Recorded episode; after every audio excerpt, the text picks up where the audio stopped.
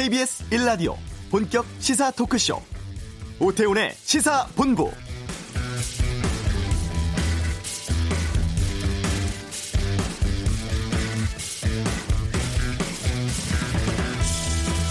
코로나19 확산 막기 위해서 사회적 거리두기 운동 이번 주도 계속됩니다. 위축된 일상에 피로감 호소하는 분들이 늘고 있는데요.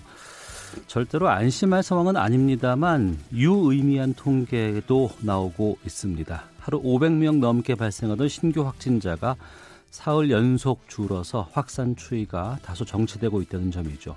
물론 보건 당국은 확산세가 꺾였다거나 상황이 호전됐다고 말할 상황은 아니라면서 지금도 많은 환자 새로 발견되고 있는 상황이니까 가급적 외부 활동 자제하고 방역 집중해야 한다고 강조하고 있습니다. 이번 주도 사회적 거리두기 계속됩니다. 학교 개학도 2주 남은 상황이죠. 불편하지만 경계 늦추지 말고 국민 모두가 함께 힘을 내서 조만간 코로나19 변곡점 만들 수 있을 거란 희망 가져봅니다. 오태훈의 시사본부 잠시 이슈에서 전문가 연결해 지금 코로나19 상황 살펴보고요. 또 미국 금리 인하 조치로 인해서 한국은행의 고민이 깊어지고 있다고 하는데 경제 브리핑에서 알아보겠습니다. 오늘부터 마스크 구입 오부제 시행되고 있습니다. 2부 시사구말리에서 관련 여론조사 알아보고 범진보 비례정당 관련한 다양한 의견 듣겠습니다. 일본이 우리 국민에 대해서 먼저 입국 제한 조치 취했죠. 속내 무엇인지 외교 전쟁에서 살펴보는 시간 갖겠습니다. KBS 라디오 오태훈의 시사본부 지금 시작합니다. 네. 어, 0시 기준으로 코로나19 누적 확진자 수는 모두 7,382명이 됐습니다. 어, 전문가 연결해서 지금 코로나19 상황 좀 살펴보도록 하겠습니다. 이대 목동병원의 호흡기내과 천은미 교수를 연결하겠습니다. 안녕하십니까? 네, 안녕하십니까? 요즘 고생 많으시죠? 아닙니다. 네. 예. 좀 마이크를 좀 가까, 아, 마이크입니다. 전화기를 좀 가까이 좀 대주시고요. 좀 크게 말씀 네. 부탁드리겠습니다. 네. 지금 확진자 증가 폭이 좀 줄고 있다. 이런 좀 상황 나오고 있는 것 같은데 지금의 상황을 어떻게 보고 계세요?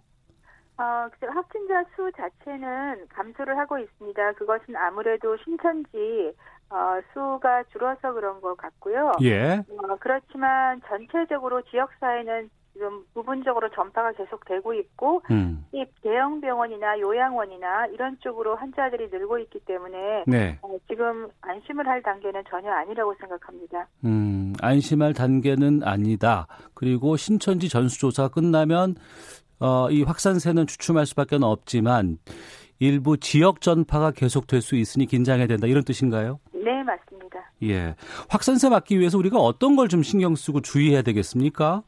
아, 우선은 이제 지금 보면 그 대형 병원에서 일부 일어나고 있고요. 예. 요양원, 뭐 경로당, 줌바 댄스 이런 쪽에서 생기는데 네. 사실은 음, 줌바 댄스는 이렇게 활동을 하면서 밀폐된 공간에서 생긴 거고 어, 경로당은 보면 이제 식사를 같이 하셨던 것 같아요. 이 코로나19 바이러스가 이 혀나 이런 구강을 통해서 굉장히 전염이 잘 되거든요. 네. 그러니까, 그러니까 식사를 조금 자제를 하시는 많이 모이는 경우는 어, 그런 경우다 대형 병원을 가실 때는 반드시 마스크 착용을 하고 가시면 네. 확진자분이 갔다가 와서도 그 병원이 폐쇄가 되지를 않아요. 음. 그래서 예, 그런 굉장히 기본적인 수칙, 손 씻기 잘하고 마스크 착용 잘하는 것이 지금은 지역사회 전파를 줄일 수 있는 가장 중요한 방법이라고 생각합니다. 네.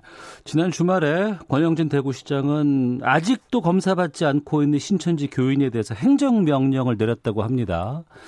지금까지 이 추세를 보면은 대구 쪽에 경북 쪽에 신천지 교인들에 대해서 확진된 게 상당히 좀 많이 숫자가 나왔었는데 이 신천지 신도 조사가 다 끝나고 나면 그러면 수치가 어느 정도로 좀 줄고 하지만 또 이것으로 다 끝나는 건 아니지 않겠습니까? 네.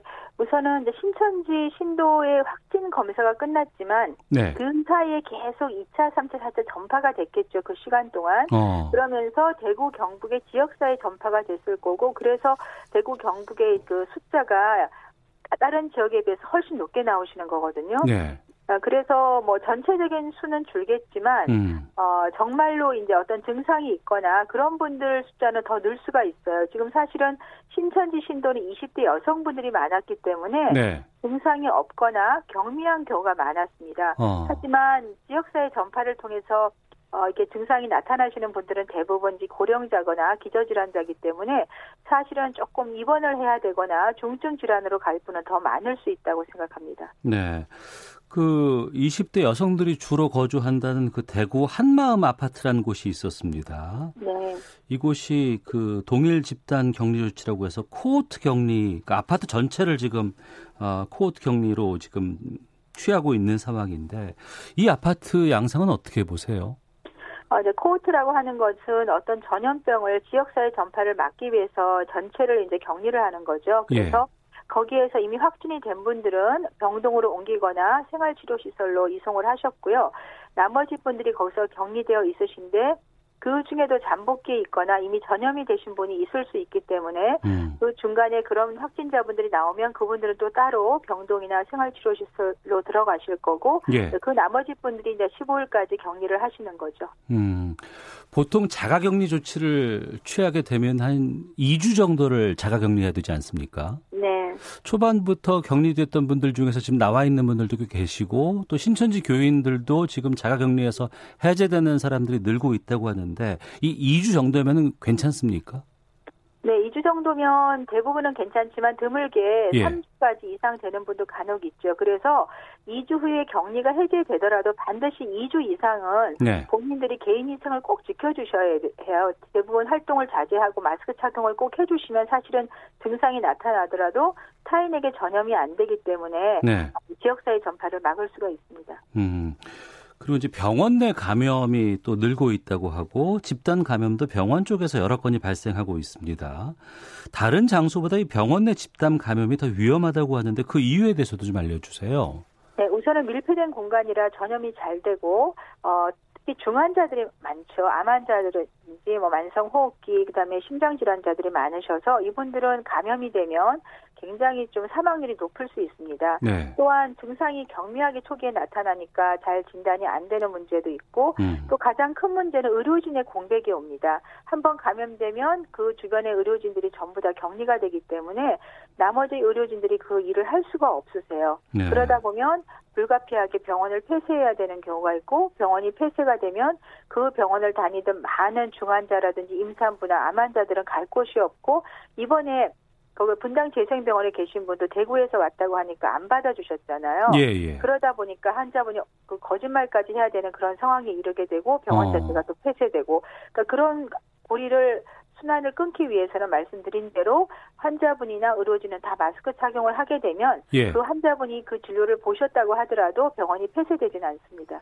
그러니까 지금 뭐 선별 진료소건 아니면 일반 병원이건 간에 병원에 들어갈 땐 무조건 마스크를 착용해야 되는 거죠. 네, 반드시 하셔야 됩니다. 네. 그럼 그때 마스크는 KF94 이 보건용 마스크를 써야 되는 겁니까? 면 마스크는 어떻습니까? 아, 병원에 갈 때는 가능하면 KF 80 이상을 쓰셔야 됩니다. 왜냐하면 예. 거기서는 기침을 하는 분도 분명히 계실 거고요. 음. 그렇기 때문에 면 마스크는 사실 바이러스를 막을 수 있는 것이 아닙니다. 그래서 면 마스크를 쓰는 경우는 혼자 뭐 방에 있다든지 네. 아주 가까운 분들하고 잠깐 뭐 얘기하거나 그럴 때는 가능하지만 병원이란 곳은 분명히 감염의 위험이 있으신 곳이기 때문에 네. 네, 가능하다면 KF 마스크를 쓰는 것을 권장드립니다. 음, 알겠습니다.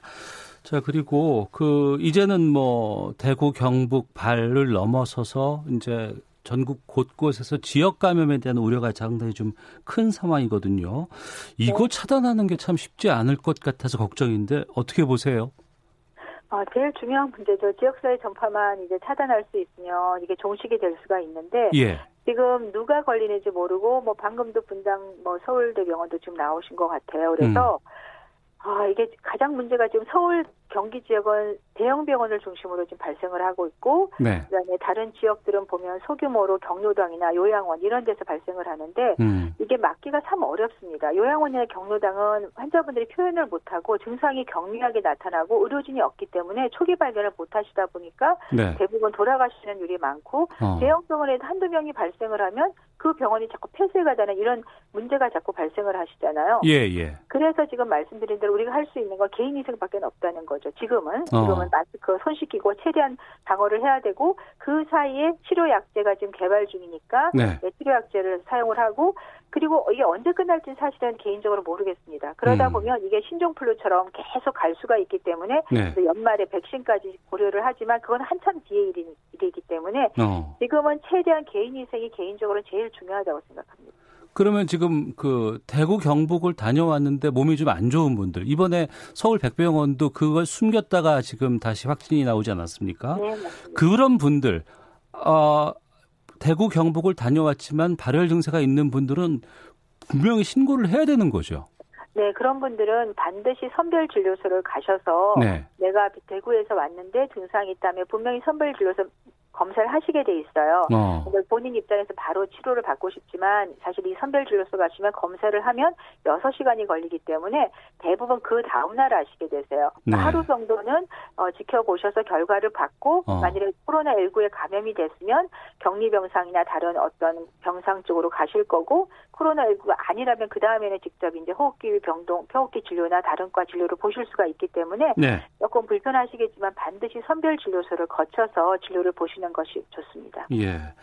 대구도 그렇고 부산에서도 임산부 확진자가 나왔습니다. 네. 임산부 감염에 대해서는 지금 어떻게 결과가 나오고 있나요? 네, 임산부에 대한 연구들이 조금 나와 있는데요. 메르스 때도 있고 이번에도 중국에서 그 9명 임산부 말기 임산부입니다. 네. 임산부가 어, 아이를 낳는데 다 이제 제왕절개를 하셨죠.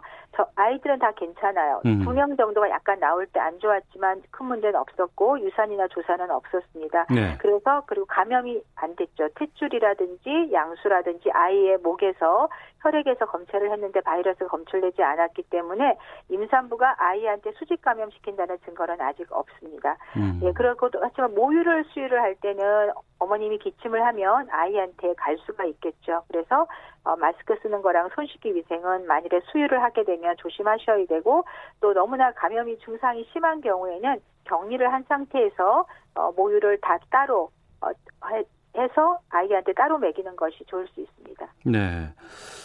어, 대부분 이 코로나19로 인해서 사망하신 환자들이 기저질환이 있는 분들이었는데 몇몇 좀 늘면서 기저질환이 없는 상태에서도 사망에 이르렀다 이런 지금 보도가 나오고 있거든요. 이건 왜 그렇다고 보세요? 우선 연령은 매우 중요한 폐렴의 인자입니다. 우리가 65세 이상 어, 연령이 되신 분들은 어, 기저질환이 없다는 건 병원에서 진단을 받지 않았지만 네. 대체적으로 심장 기능이나 콩팥 기능이 굉장히 중요한데 연령이 65세 이상은 다 기능이 좀 떨어져 있으세요 대부분. 어. 네, 그렇기 때문에 고령자는 분명히 기저질환 유무와 상관없이 고위험군에 속하게 되어 있고 예를 들어 이탈리아가 지금 사망자가 많고 확진자가 많은 이유가 이탈리아가 굉장히 장수 나라예요. 그러다 네. 보니까 연령이 80대 분들이 대부분 돌아가시는 거죠. 어. 그만큼 연령이 중요하다는 것을 알 수 있습니다. 예. 지금 그 국내 중증 환자 비율은 어떻게 나오고 있어요? 어, 지금 어, 60명 정도가 지금 중환자시고 그중에 한 36명 정도가 위중하다고 돼 있으세요. 위중하다는 예. 거는 기계호흡을 한다든지 에크모란 심폐 어. 기능을 도와주는 기계를 사용하시는 거거든요.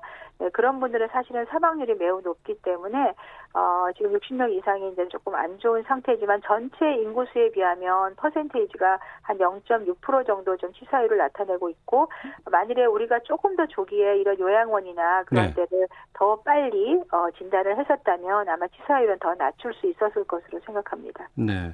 앞서서 이제 이탈리아 말씀도 해주셨는데 뭐 국내 상황도 상황입니다만 지금 유럽 쪽이라든가 이런 쪽의 상황이 상당히 심각하게 지금 드러나고 있습니다. 네. 뭐 일부에서는 뭐 세계 대유행이다, 뭐 팬데믹 상황에 들어섰다 이런 의견도 좀 나오고 있는 것 같은데 WHO는 이 부분에 대해서는 아직까지는 좀 거부 의사를 보이고 있습니다. 이 네. 유럽 쪽의 상황이라든가 세계 이런 그 코로나19 확진 상황은 어떻게 보고 계세요? 지금 뭐 전 세계로 100여 곡 이상에서 다 발생을 하고 있고요. 네. 물론 이제 이탈리아나 뭐 이란이라든지 일본, 미국 이런 데서 많이 발생을 하고 있죠. 유럽도 지금 굉장히 많으세요. 거의 네. 다들 세 자리 숫자잖아요. 그래서 어, 분명히 팬데믹으로 가고 있다고 생각을 하고요. 물론 어. 이제 WHO의 뭐 정확한 진단이 내려와야 되겠지만 이 코로나19 바이러스가 시간이 지나면서 약간 그 독성이 약화가 되면서 예. 이, 이, 코로나 바이러스가 생존을 하기 위해서 전파력은 굉장히 강하게 유지를 하고 독성은 약화를 시키죠. 왜냐하면 메르스 같은 경우는 독성이 강하니까 그 독성을 가지고 환자분이 사망을 해버리죠. 그러면 네. 전염을 못 시켜요. 어. 그러니까 전염을 시키려면 환자들이 건강하고 약간 앓는 상태에서 계속 전염을 시켜 이게 퍼져나가기 때문에 예. 이 코로나19는 신종플루처럼 비슷한 형태로 과거에 사종의 코로나 바이러스가 감기나 기관지염, 폐렴을 일으킨 그 아형과 비슷하게 지금 가는 게 아닌가 생각을 하기 때문에 음. 앞으로 팬데믹으로 갈 확률은 높다고 생각합니다. 네. 근데 이 코로나19는 왜 이렇게 전파가력이 센 거예요? 그러니까 바이러스가 자기가 살아남기 위해서 그런데요. 예. 아, 일부 연구들을 보니까 이 코로나 바이러스의 단백질이 그 인간의 세포를 공격하는데 그 인간의 세포를 공격하는 수용체가 세포에 많이 있어요. 그런데 음. 이것이 구강의 혀에도 많이 있고 대장에도 많이 있고 심장 세포에도 많이 있고 콩팥 세포에도 많이 있는 거예요. 그러니까 우리 몸의 모든 중요 장기를 얘가 다 침범을 할 수가 있는 거죠. 네. 그러다 보니까 이게 전파력이 강한 것 같고 또 하나는 네. 증상이 없는 경우에도 전파를 한 2, 3일 전부터 시키는 거죠. 어. 그리고 증상이 좋아진 후에도 바이러스가 매우 많이 나와요. 증상이 예. 있을 때만큼. 그러니까 뭐 잠복기 전후로 다 생길 수 있고 증상이 좋아진 후에도 생기, 생기다 보니까 전파력이 매우 높은 것 같습니다. 어, 그러니까 다른 그 감염 질병과는 다른 것이 어 몸이 좀 증상이 나타나고 안 좋다 그러면은 활동을 안 할 텐데 그렇죠. 네, 이 코로나 19 같은 경우에는 감염이 됐다고 하더라도 몸으로 느끼는 증상이 바로 나타나지도 않고 증상이 또 심하지도 않기 때문에 전파를 더 많이 시켜놓고 아프게 되는 그런 양상이네요. 그렇죠. 네, 맞습니다. 어. 근데 이제 유럽이라든가 미국 쪽에서는 이 마스크 착용에 대해서 거부감들도 꽤 많이 있다고 하는데 그런 상황이면 더욱더 전파력이 세지 않겠습니까? 네, 이제 미국 같은 경우는 원래가 이제 그 굉장히 사람이 적죠. 넓은 땅이기 때문에 예. 그런 좀 있지만 우리 국내는 사실은 굉장히 밀접하게 접촉을 하는 분이에요. 그러니까 음. 중국이나 우리나라, 일본은 밀접도가 높다 보니까 전파력이 더 많은 거기 때문에 미국에 그런 걸 대입하면 안 될 것 같고요. 네. 하나 제가 이제 조금 말씀드리고 싶은 거는 산을 갔더니 예.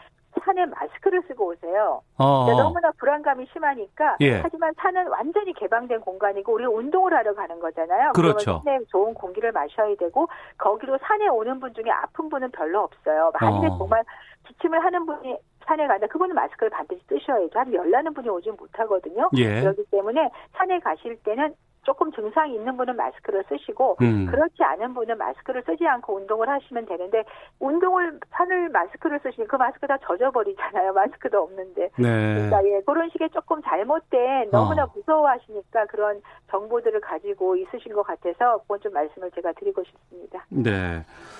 만약에 전 세계로 이 코로나 확산이 퍼진다고 하면 이 상황이 언제까지 갈까라는 전망을 뭐 지금이라도 좀 조심스럽게 해보는데 어떻게 전망하십니까?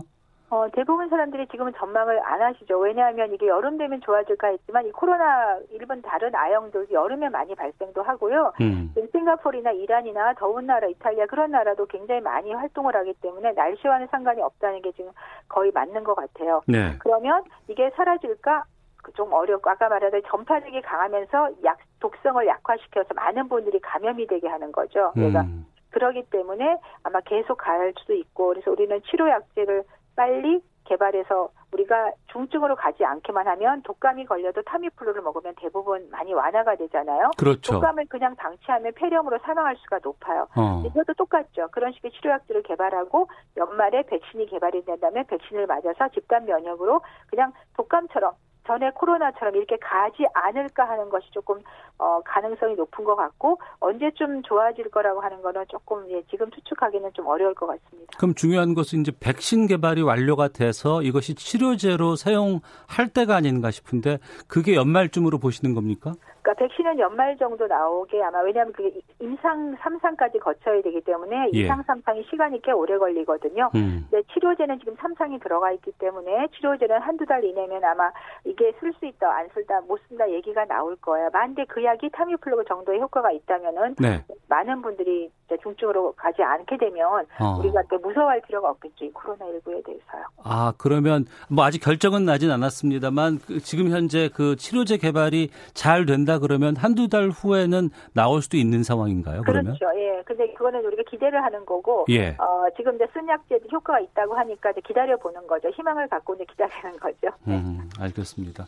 청취자 이종범 님은 이번 주가 고비다 고비다 한지도 한참 된 것 같습니다라고 말씀해 주셨고 1814 님께서 마스크 오브제 시작했다는데 오늘 약국 갔더니 줄이 길고 금방 소진돼서 저는 구입을 못 했어요라고 해 주셨는데 이제 오늘부터 마스크 구입 오브제가 본격적으로 시행됐습니다. 1인당 일주일에 두 장 구매할 수 있는 상황인데 이러면은 그냥 일반 생활 하시는 분들은 마스크 한 장으로 한 3, 4일 정도 사용하셔야 되거든요. 마스크 사용할 때 좀 주의점들이라든가 아니면은 이렇게 하면 더 어, 좀 넉넉하게 쓸 수 있습니다라는 좀 제안도 좀 주시죠.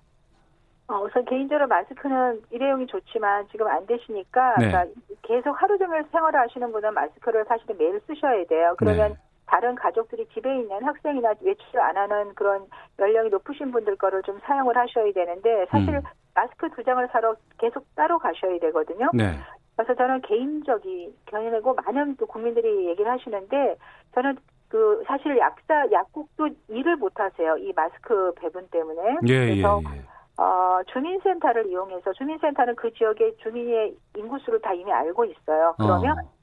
어 가족관계 증명서를 가져가면 우리 가족이 다섯 명이에요. 예. 한분 가셔서 그거를 제시를 하고 다섯 분 걸 한꺼번에 받아오는 거죠. 음. 그러면 거기에다 기록이 되실 거고 그리고 국가에서 운영하기 때문에 마스크 비용도 훨씬 더 저렴하게 하고 어 저는 많은 분들이 생각, 저도 그게 훨씬 좋을 것 같은데 조금 문제가 있는지 모르겠지만 그거는 충분히 저희가 어, 교정할 수 있는 문제라고 생각하고 지금처럼 약국을 통해서 음. 80세 이하 되는 분이 약국 가서 65세 이상도 아픈 분 굉장히 많아서 병원 못, 약국 못 가시거든요. 예. 그런 분들은 마스크 사지 말라는 얘기고 바쁘신 직장 분들이 어, 음, 약국에도 저녁에 일찍 닫거든요. 음. 그러면 밤에는 못 사시잖아요. 예, 예. 네, 그래서 그런 여러 가지 애로 사항을 생각하신다면 네, 주민센터를 이용해서 좀 이런 마스크를 배부하고 그리고 독거 노인이나 사각지대에 있는 분들은 사회복지사분이 직접 가져다 주시는 이런 좀 합리적인 방안을 다시 한번 강구를 해보시는 게 좋을 것 같고요. 네. 마스크가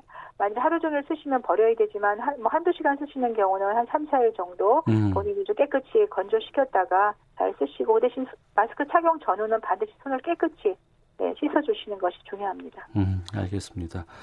자, 오늘 말씀 여기까지 듣도록 하겠습니다. 이대 목동병원 호흡기내과의 천은미 교수와 함께했습니다. 오늘 말씀 고맙습니다. 네, 감사합니다. 네. 자, 이어서 교통 상황 확인하고 헤드렛 뉴스까지 듣고 돌아오도록 하겠습니다. 교통정보센터 김민희 리포터입니다. 네, 점심시간이 되면서 도로 정체는 더 많이 풀렸습니다. 다만 경부고속도로 서울 방면으로 기흥 부근에서는 사고가 났는데요. 2차로를 막고 처리 작업을 하고 있어서 이 기흥 일대로 극심한 정체입니다. 더 가서는 서초에서 반포 사이로 정체 남아 있고요. 반대 부산 쪽으로도 한남부터 서초 사이로 더디게 지납니다. 제2경인고속도로 성남 쪽으로 남동 부근 1차로에서는 낙하물을 처리하고 있습니다. 평택 시흥고속도로 평택 쪽으로 시와대교 부근에서 있었던 사고는 처리 작업이 마무리됐지만 공룡알 화석지 부근에서 또 사고가 났습니다. 이 때문에 남한산에서 송산마도 사이로 7km 구간에서 극심한 정체 이어지고 있습니다. 서울시내 강변북로 구리 방면으로 동호대교 부근에는 고장난 차가 서 있습니다. 4차로를 막고 처리 작업을 하고 있기 때문에 차로 변경에 유의해서 지나셔야겠습니다. KBS 교통정보센터였습니다. 코로나19 국내 확진자가 어제 하루 248명 늘어 누적 확진자가 7,382명으로 집계됐습니다. 사망자는 51명이고 격리 해제된 사람은 166명으로 확인됐습니다. 국내 코로나19 확산세가 다소 진정되고 있는 가운데 정부가 아직 국내 감염병 진행 추이가 호전되고 있다고 보긴 어려운 단계라고 분석했습니다. 여러 지역의 소규모 감염 사례가 우려되는 상황입니다. 오늘부터 전국 약국에서 마스크 구매 오보제가 시행되고 있습니다. 정부는 부족한 마스크 물량 확보를 위해 이번 주말까지 매점 매석을 자진 신고하면 처벌을 유예하기로 했습니다. 북한이 오늘 오전 동해상으로 단거리 발사체 3발과 여러 종류의 방사포를 발사했습니다. 발사체의 비행거리는 최대 200km, 고도는 최고 약 50km로 탐지됐습니다. 코로나19의 팬더믹, 세계적 대유행 위험성이 부각되면서 오늘 코스피가 장중 한때 1950선까지 급락했습니다. 서울 외환시장에서 원달러 환율은 1200원을 넘어섰습니다. 지금까지 헤드라인 뉴스 정원나였습니다.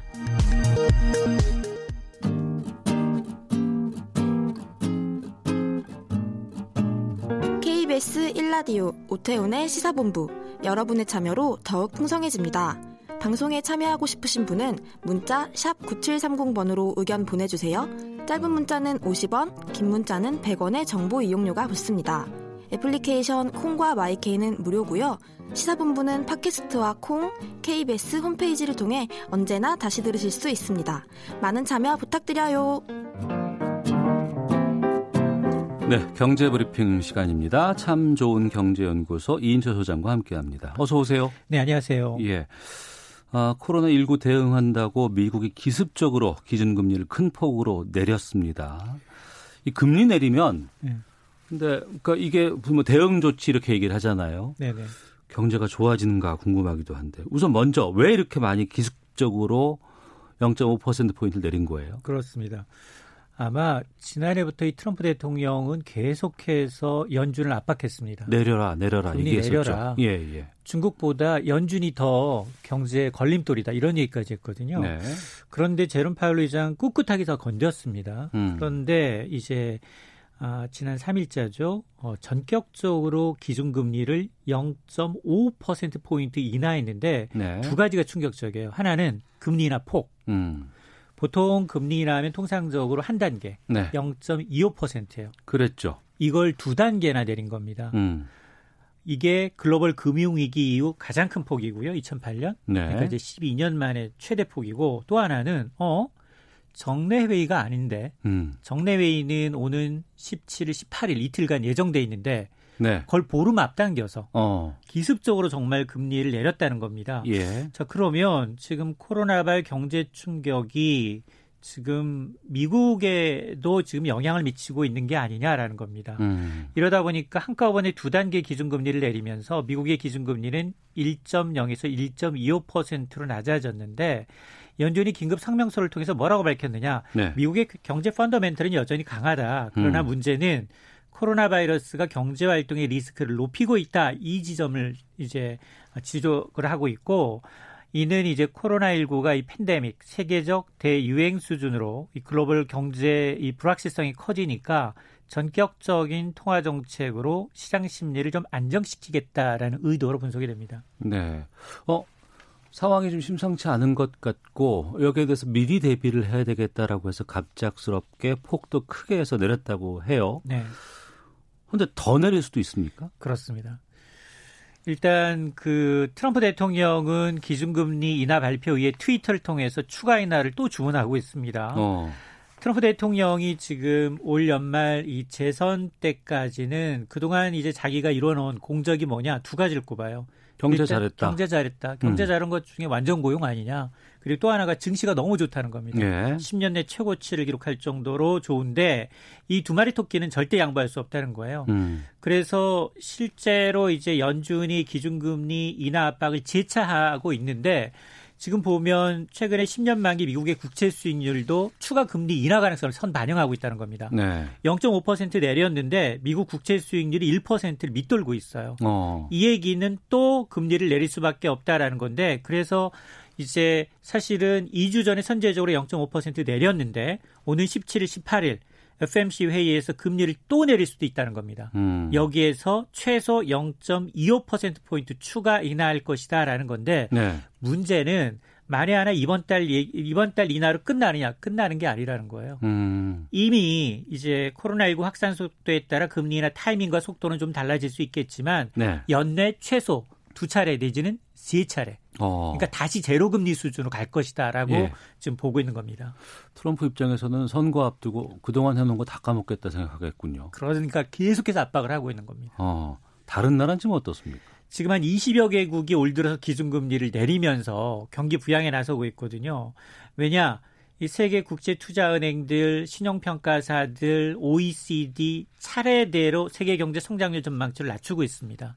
특히나 이 중국발 코로나 바이러스가 확산되다 보니까 세계 경제에 미치는 영향은 점점점 커지고 있다는 거고요. 네. 그 인하폭을 보게 되면 대부분 세계 경제 성장률 전망치를 종전보다 0.2, 많게는 0.3% 포인트까지 낮추고 있거든요. 음. 근데 이런 추세가 지금 한 번에 그치는 게 아니라 계속 이, 어지고 있다는 겁니다. 두 번, 세 네. 번. 어. 그러다 보니까 지금 이제 미국이 전격 금리 난 당일날 캐나다 중앙은행이 내렸어요. 네. 그리고 앞서 오스트레일리아, 말레이시아 중앙은행이 금리를 내렸고요. 대부분이 사상 최저 수준까지 금리가 떨어진 상황이고 이게 올 들어서만 20여 개국의 신흥국이 그중금리를 내렸는데 태국, 필리핀, 러시아, 브라질 이미 코로나 사태 초기였던 2월에 일찌감치 금리를 내렸고요. 어. 앞서 제가 호주는 3일, 홍콩은 4일 기준금리를 내렸고요. 그러면 다음에 또 금리 인할 곳이 어디냐? 영국 중앙은행, ECB. 예. 그리고 이미 마이너스 수준인 일본도 추가 금리 인하에 나설 수 있다라는 관측이 나오고 있습니다. 네. 그러면 이제 우리나라 상황이 좀 고민인데 우리가 지난 2월 27일이었나요? 2주 전쯤 해서 동결했어요. 맞습니다. 근데 그 조치가 끝나고 나서 그때 얘기했을 때는 한 4월쯤에 다시 논의를 하지 않을까라고 전망을 했었는데 지금 상황에서는 그 2주 사이에 미국은 0.5%포인트를 내려버렸고 각국에서 계속 발 빠르게 지금 하고 있는데 우리로서는 좀 어떻게 되나요? 맞습니다. 사실 지난달 말에 한국은행이 올해 성장률 전망치를 낮추면서도 금리를 동결했어요. 네. 그런데 말씀하신 것처럼 미국이 선제적으로 0.5% 기준금리를 낮추다 보니까 또 한국은행은 금리나 타이밍을 놓친 게 아니냐 음. 실기론이 등장할 수밖에 없는데요.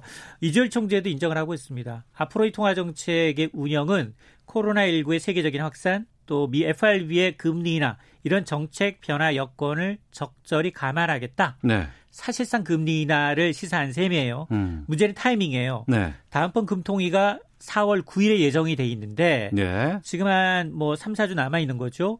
그럼에도 불구하고 지금 이에 앞서서 4월 정례 회의에 앞서서 이번 달에 임시금 통위를 열어서 금리를 조정할 가능성도 있다라는 겁니다. 어. 근데 우리나라가 금리를 한 단계 0.25% 포인트 내리게 되면 예. 우리나라 기준 금리는 역대 최저 1.0%로 가요. 1%? 그렇습니다. 예. 0.25를 내렸을 경우에. 맞습니다. 근데 미국처럼 0.5를 내리게 되면 음. 한 번도 가보지 않은 제로 0.75%까지 낮아지거든요. 예. 근데 전문가들의 의견은 뭐냐?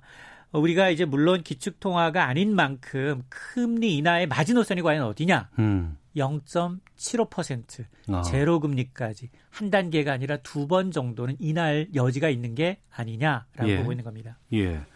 그러면 이제 일반 청취자분들께서는 그 궁금증을 말씀하실 것 같은데 금리 내리면 경제가 살아나고 좋아지는 겁니까? 맞습니다. 이게 사실은 이제 유동성의 함정이라고 하는데요. 금리 인하의 실효성에 대해서는 우리나라뿐 아니라 전 세계로 똑같은 의문이 제기가 되고 있습니다.